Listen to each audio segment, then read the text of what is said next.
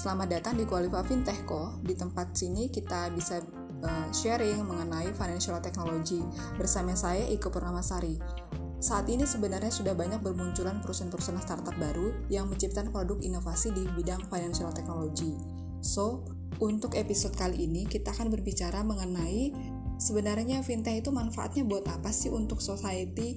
Jadi kita bisa bedakan antara industri dan kemudian masyarakat yang lebih luas gitu ya. Jadi kalau tadi intro sedikit saya singgung mengenai perusahaan startup, perusahaan startup sendiri adalah perusahaan-perusahaan rintisan baru yang kemudian menjadikan teknologi itu bagian dari core bisnisnya. Contohnya misalkan seperti perusahaan startup di bidang finance yang membuat produk baru terkait dengan bisnisnya yang memberikan pengalaman di bidang digital banking di mana analisisnya lebih detail dan rinci dan kemudian teknologi finansial masuk di situ sebagai bagian dari core bisnisnya juga. Supaya apa? Supaya biasanya lebih cepat, lebih efisiensi dan sebagainya. Contohlah kita ambil contoh seperti Gojek gitu ya dia ada yang namanya GoPay gitu. Jadi selain dia perusahaan startup di bidang transportasi, tapi juga memanfaatkan GoPay sebagai bagian dari teknologi finansialnya. Jadi seperti itu kondisinya. Perusahaan seperti ini biasanya sudah mulai tumbuh di Asia. Yang pertama adalah biasanya di Singapura, kemudian uh, targetnya juga banyak di Asia dan kemudian di Indonesia juga sudah banyak kita lihat seperti itu. Selain itu, fintech juga dapat meningkatkan terapi hidup ya taraf hidup masyarakat seperti itu. Seperti apa sih? Bukan hanya untuk mendapatkan keuntungan atau pendapatan yang besar bagi perusahaan startup, sebenarnya juga keberadaan fintech juga ternyata bisa meningkatkan taraf hidup seperti daya beli masyarakat luas. Sebagai contoh, ada perusahaan startup yang kemudian membuat inovasi untuk menghadirkan merchant di mana merchant tersebut menerima sistem pembayaran dengan kartu debit dan kredit dengan biaya rendah. Kalau pada saat ini kita berbicara berarti financial technology melalui payment karena fintech juga ada yang lain seperti investment, seperti lending gitu ya.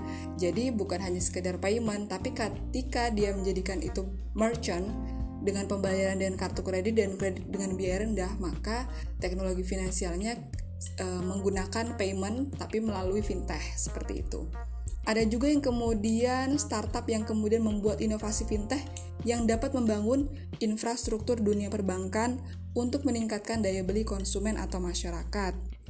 Lebih dari itu, adanya fintech khususnya di Asia Tenggara lebih dekat lagi di Indonesia, bahkan memiliki peranan penting dalam upaya pengentasan kemiskinan hingga 600 juta jiwa lebih. Perusahaan startup juga terus meyakinkan investor akan hal ini.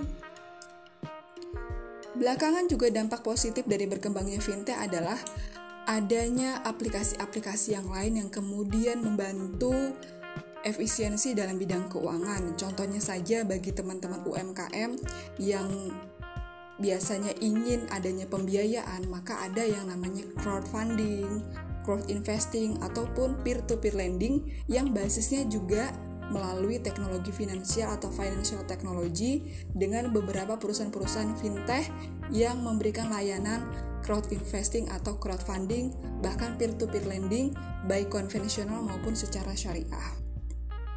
Masyarakat tentu merasa cukup tersiksa misalkan ada beberapa, memang kita tidak bisa menutup mata ya, Sobat Kualifa, bahwasannya ada juga pro dan kontra terhadap kehadiran fintech. Tetapi Kondisi-kondisi ini sebenarnya perlu disampaikan sebagai bagian dari financial technology awareness supaya teman-teman tahu bukan hanya uh, yang sifatnya resmi gitu ya yang harus yang yang yang kita awareness adalah yang legal bukan yang tanpa izin seperti itu. Jadi ini memang harus kita sharing gitu ya. Salah satunya melalui qualify ini. Jadi saya membantu bagaimana kemudian kita memberitahu financial technologies awareness supaya teman-teman tahu sebenarnya masih banyak fintech-fintech yang lain yang secara resmi terdapat terdaftar di otoritas jasa keuangan yang kemudian juga terdaftar di bawah pengawasan Bank Indonesia. Jadi adanya fintech Kemudian harusnya bisa menjawab sistem peminjaman uang yang lebih transparan serta dapat dinikmati semua masyarakat. Bagi mereka yang sudah menggunakan fintech, tentu merasakan sekali manfaatnya dan juga perbedaannya ketika belum dan sudah menggunakan fintech. Baik, mungkin itu saja sedikit bagian dari manfaat fintech. Untuk lebih jelasnya nanti kita akan ada di episode-episode selanjutnya. Terus, saya akhiri, salam kualifa.